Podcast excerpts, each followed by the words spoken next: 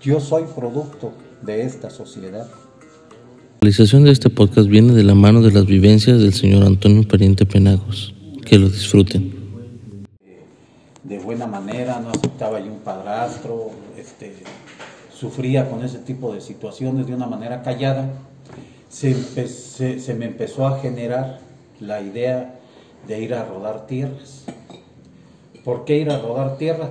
Porque inconscientemente, ahora lo entiendo, y tal vez de unos años atrás, inconscientemente yo rechazaba pues la idea de tener la imagen de un padrastro, ¿sí? Y no podía tolerar de que, que a escondidas de mi mamá me quisiera dar mis madrazos. ¿sí?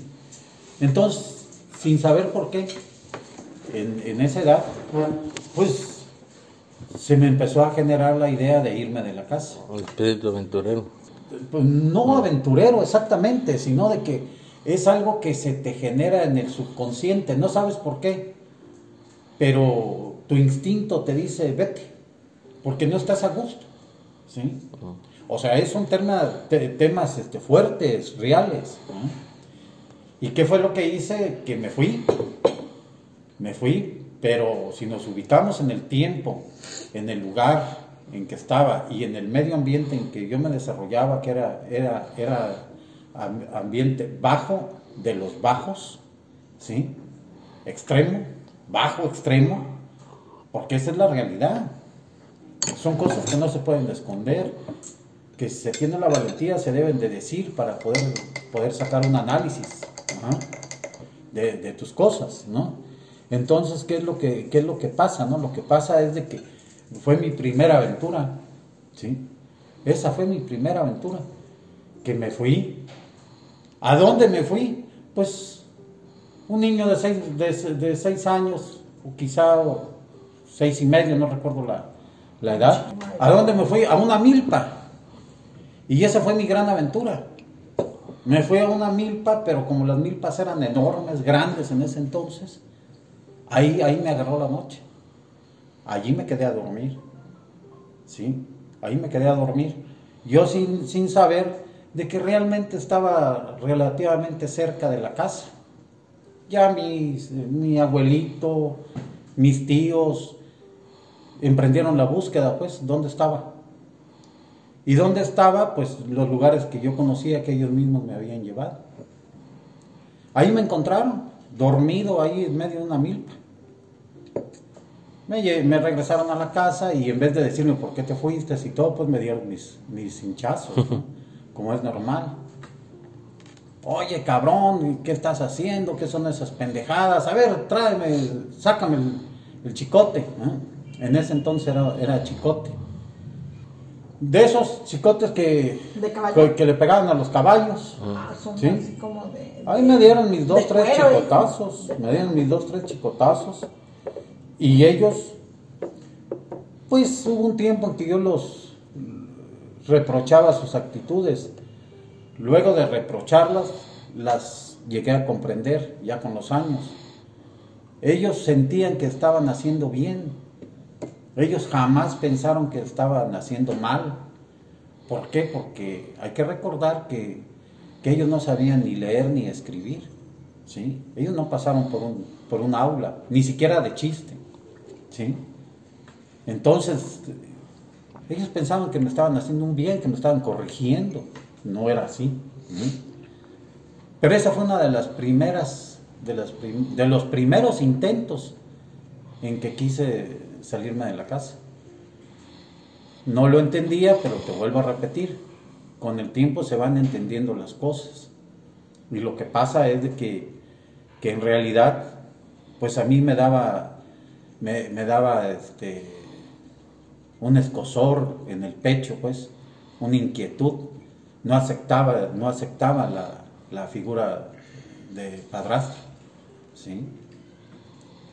Esa es una de, de, las primeras, de las primeras cosas. Y ya de allí, por eso es de que se, se fue desarrollando una serie de, una serie de situaciones en, en mi vida. Conforme iba creciendo, este, fui teniendo diferentes, diferentes aventuras, buenas y malas, buenas y malas, las dos cosas. Eso es lo que, lo que te puedo comentar así de, De de entrada, ¿no? Y de entrada, porque de allí se desprenden una serie de situaciones, una serie de rebeldía, de que sientes en el pecho que te rebelas, pero no sabes a qué. Sabes que tu situación no es una, una situación normal, pero que es la que te tocó vivir. Esa es la que te tocó vivir. ¿Por qué? Porque luego empecé a ver la necesidad de aportar dinero a mi casa, porque yo estaba hasta la madre de estar comiendo sopa, ¿sí? A veces con cubito de pollo y a veces sin cubito de pollo, ¿verdad? Sí. Hasta ahorita no te gusta, ¿no? Hasta la fecha, hasta la fecha no, no, la, no la tolero. Soy muy amigo de Mafalda, que Ujú. odia la sopa. ¿ah? Entonces, ¿qué es lo que qué es lo que pasó? De que me construyeron, porque no lo hice yo, me construyeron un cajoncito de bolero. Y allí empecé a ver de que en la vida hay que negociar para sufragar tus necesidades porque se me puso la cuota y esa es una, es una realidad, es una realidad de que yo tenía que salir a bolear y regresar con media cuartilla de frijol, ¿sí? O con media cuartilla de maíz, porque estaba chico, para aportar a la casa. Entonces yo salía a bolear temprano, me daba hambre. Eh, eh, hay, un, hay un mercado que yo lo recuerdo muy bien, ya no es mercado, ahorita es un centro, centro de convenciones. En Ah, ese entonces. ahí en Comitán. Sí. en ese entonces. No, ya no es centro de convenciones, es, es, este Del ayuntamiento. cu- ¿no? cuestiones del ayuntamiento. Ajá. Oficina. Algo así. Oficinas. Algo así. ¿eh? Eh, en Por el- Jesucito. por Jesucito. En ese entonces, este. eh, Comitán estaba, estaba plagado de, de gente de, de las comunidades. Era el, ese, todavía hasta la fecha. No más que ahorita ya está plagado de otro tipo de gente. Pero en ese entonces, este, allí se juntaban todos los campesinos a comprar, a comprar en ese mercado. Y yo allí boleaba. Y había unas grandes, grandes fondas, largas, unas mesas de tablas rústicas, con, con sillas rústicas largas, donde cabían 15, 20, 25 Ah, con esas bancas. con bancas corridas de madera. Y yo ent- entraba a bolear allí. Allí entraba a bolear me- y ya los, los, los amigos pues que querían que les boleara los zapatos, pues ya me ponía yo abajo de la mesa. Pues estaba- estaban comiendo, estaban comiendo y se estaban boleando los zapatos. ¿sí? Ahí yo, yo ya empezaba a negociar. Le echo tinta. ¿sí? En ese entonces cobraba yo 30 centavos, 20 centavos. Le echo tinta y me daba un tostón. No, no, no, no, no. Bueno, me- deme un pedazo de carne y le echo tinta. ¿ah? ¿Sí? O deme un taquito. ¿ah? Y allí, dependiendo del taquito que me daban, era la boleada que yo les hacía. Ujú. Si yo veía que eran este que eran miserables para, para darme un taco, que me daban pura tortilla ahí embarrada con, con frijolito, pues yo también, yo también nomás les, les echaba yo agua de jabón, los dejaba yo sus zapatos limpios y, y sale. Ajá. Los engañabas. No, no, no, no les engañaba, era el, era el precio pues que lo- de lo que me estaban dando, eso no es un engaño. trueque. Sí, era el trueque. Exactamente, era el intercambio. Tú me das frijol con, con tortilla, pues yo... Habían, habían gentes bondadosas que me daban mi pedazo de, de carne de res, porque en ese entonces se acostumbraba mucho el cocido, Los sí. Y me daban mi pedazo de carne y todo, le echaba crema, grasa, tinta y se lo dejaba los sus zapatos, ¿verdad? Sí. Iba acumulando, tenía yo un trapo azul grande, donde iba yo acumulando mis tacos, ¿ah?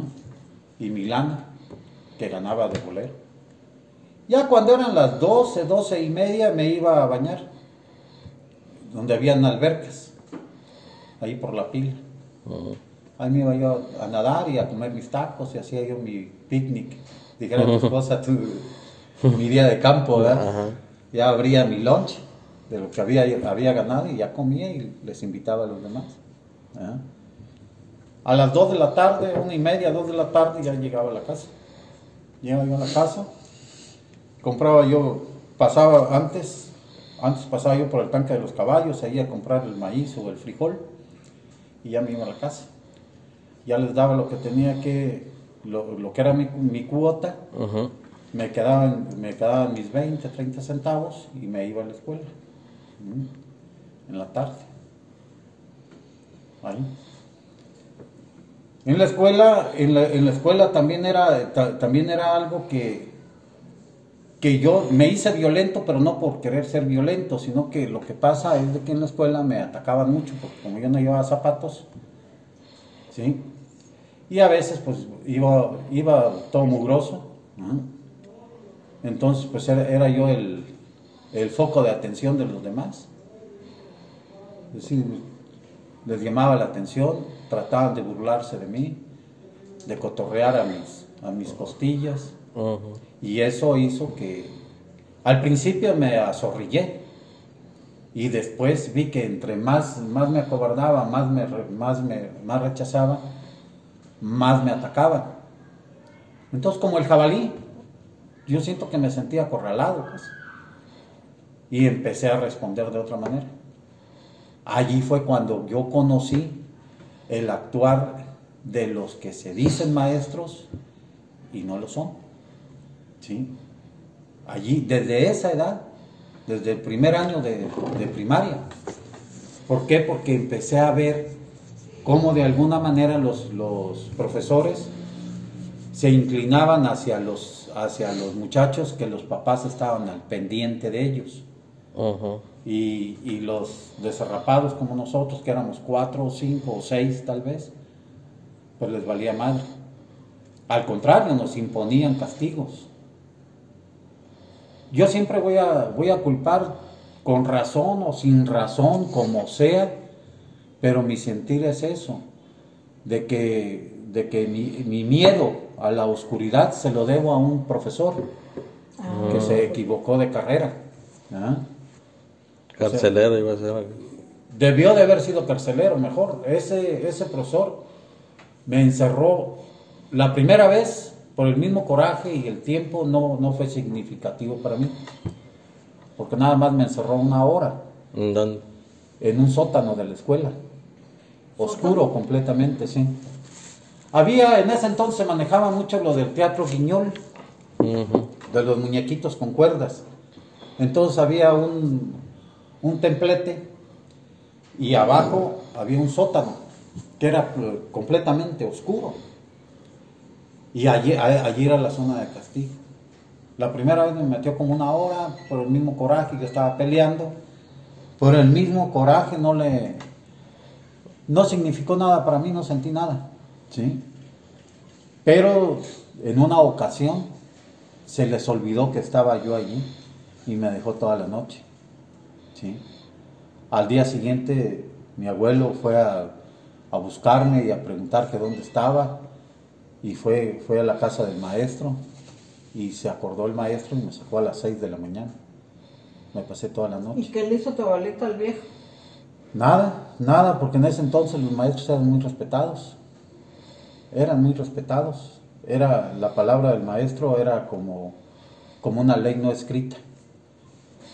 La gente, el barrio donde estaban las escuelas respetaban mucho a los maestros.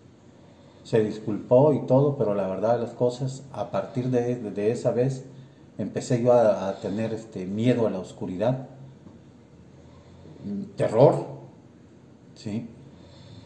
siento que me traumé, que ya lo superé, ¿sí? A patadas y a fuerzas y por necesidad lo tuve que superar, porque tuve que enfrentar yo ese miedo, hijo, en muchas ocasiones, ¿no? Y así, así se fue, de- se fue desarrollando, se fue desarrollando muchas cosas. Otra de las cosas que yo no, no aceptaba y jamás pensé que eso, que eso me marcara tanto, es de que la gente, yo, la gente sabía que yo era hijo de, hijo de rico. ¿sí? Eh, mi madre muy guapa, joven, muy guapa, eh, sin, sin letras. Y mi padre de mucha lana.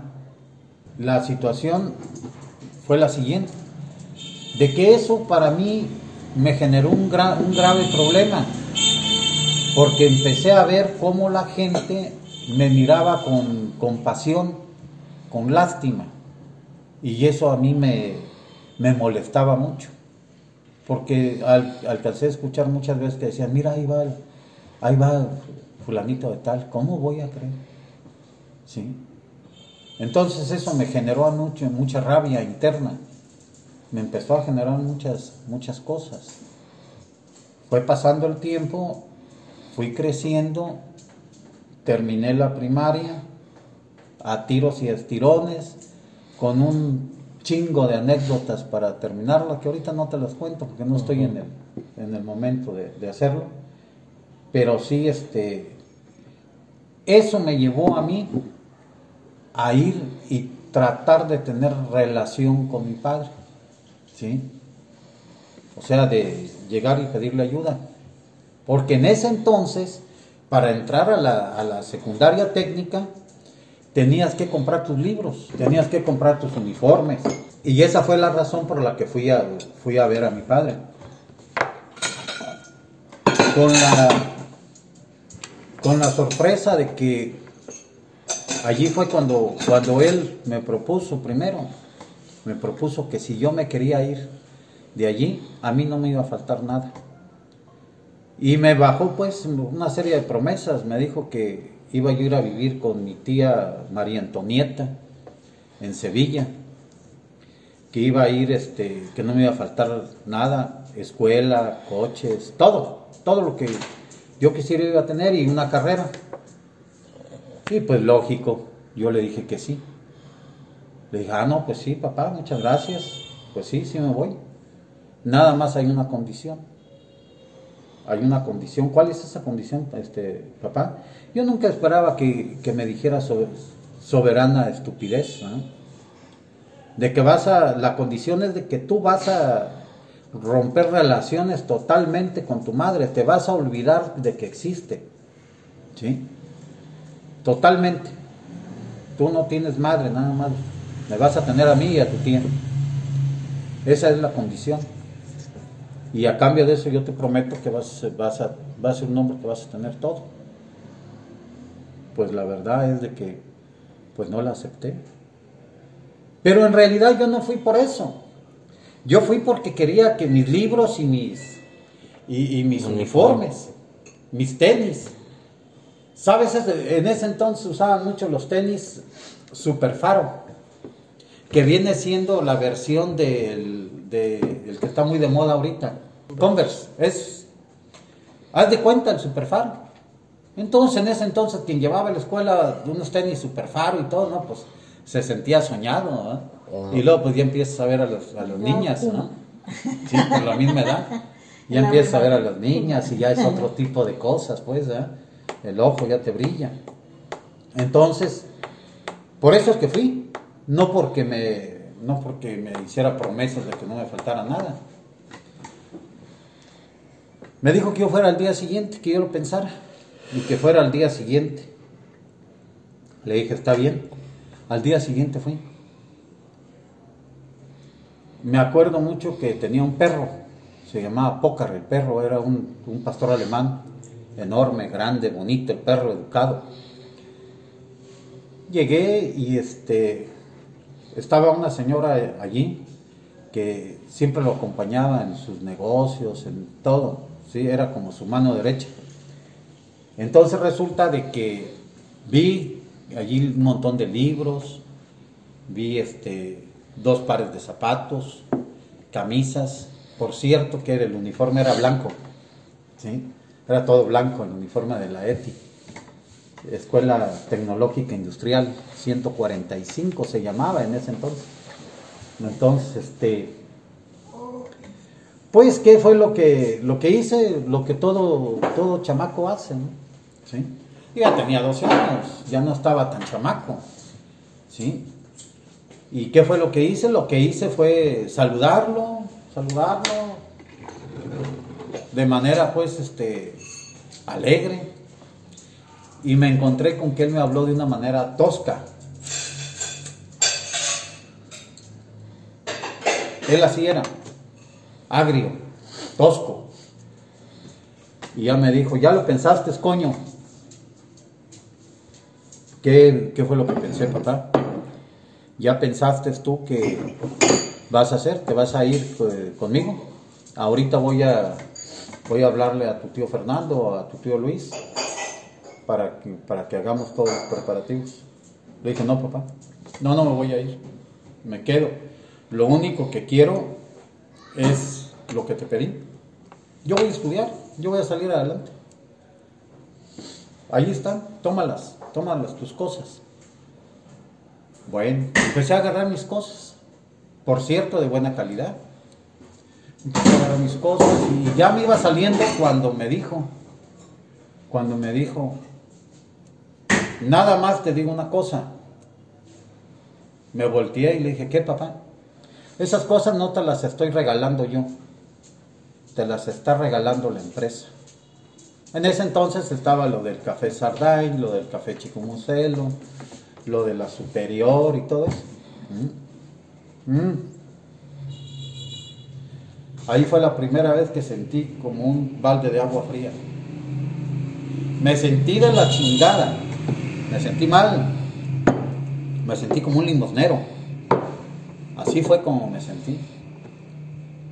Y ya fui saliendo, fui saliendo y, vi al perro y antes de llegar al portón tiré las cosas. Tiré todo. Y me salí, acaricié al perro y me salí. Me fui a la casa. Entre enojado, entre triste, no te puedo decir cuál, es, cuál fue mi sentimiento real, no te, no te lo podría decir con certeza. Como a las dos horas, o tal vez menos, llegó uno de sus trabajadores de mi papá, al empedrado donde yo vivía, a hablarle a mi abuelo. Llegó don Chagüita, don Chagüita, ¿qué pasó Pedro? Le contestó mi, mi abuelo, le contestó a, a Pedro. Es que mire, don Chagüita, dice Pedro, mire, don Chagüita, dice, es que me mandó el patrón a dejarle aquí este dinero y estas cosas para, para su nietecito. Entonces mi abuelo lo que hizo fue agarrar y hablarme.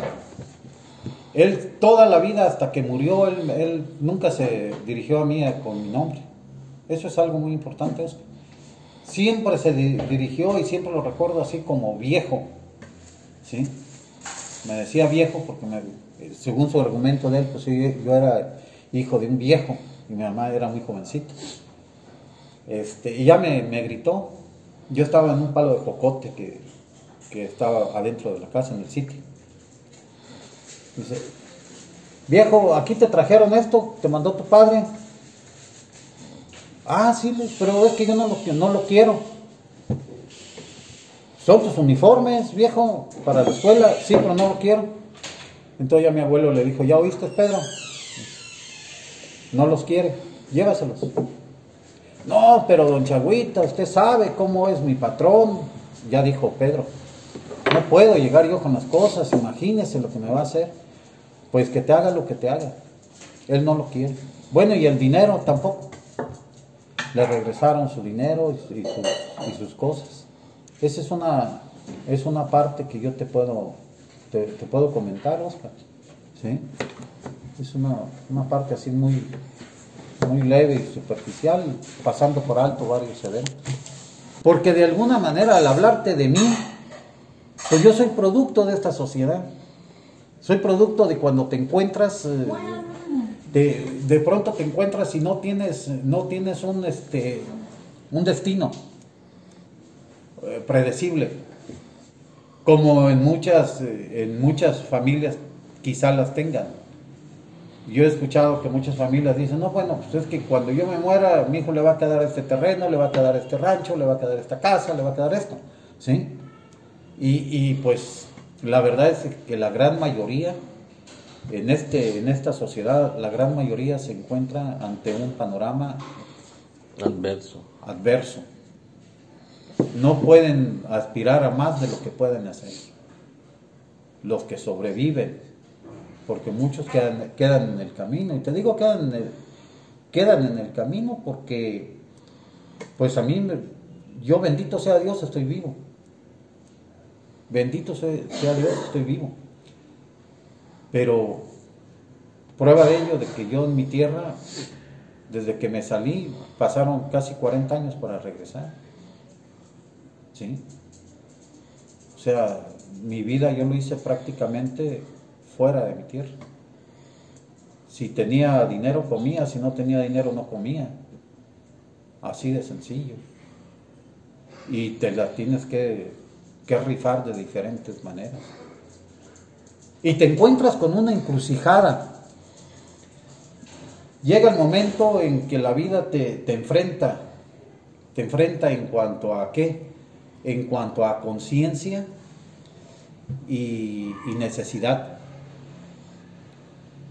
Aún teniendo mucha necesidad, se te ha- habemos personas que anteponemos la conciencia.